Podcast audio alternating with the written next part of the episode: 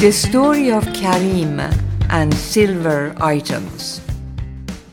When we lived in a house in Sadabad, in Shimran, in the north of Tehran,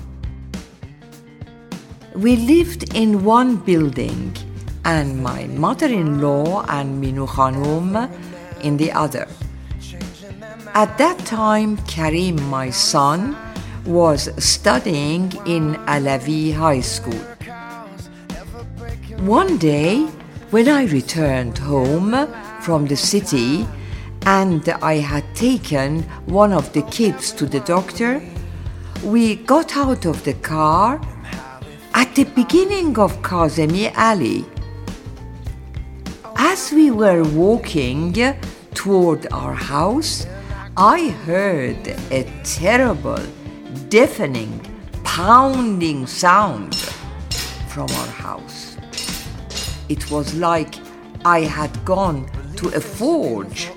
When I opened the door, I saw our two helpers and Karim that had brought all the silver pitchers to the garden and they were bashing them with a hammer.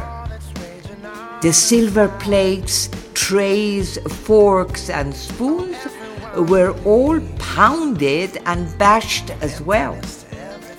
The only pieces that had remained safe were the two silver candlesticks and the mirror that had belonged to my religious marriage ceremony.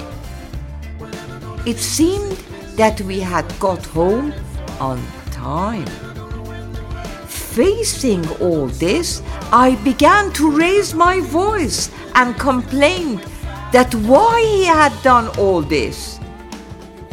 Karim answered that Mr. Allame, one of his teachers, had said that silver is religiously prohibited and eating in silver dishes is poisonous. That was the reason he smashed all those pieces. I phoned Amir Agha and informed him what Karim had done. He told me, don't pick on him. Probably he had been touched with what his teacher had said. To cut the story short, we collected the stuff and put them in three sacks in the garden.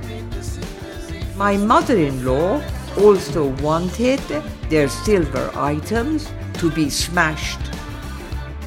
There weren't much, but ours were three cabinets full of silver items, that most of them were my dowry and the gifts that I had received.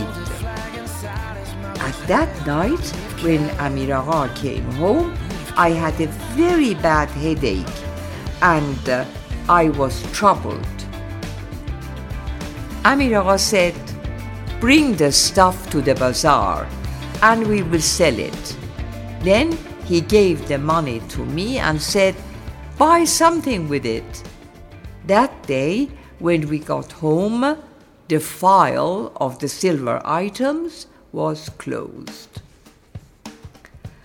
Only a mirror and the candlesticks remained uh, that uh, Hesam Jun brought me the mirror as a souvenir from all that was battered and bashed.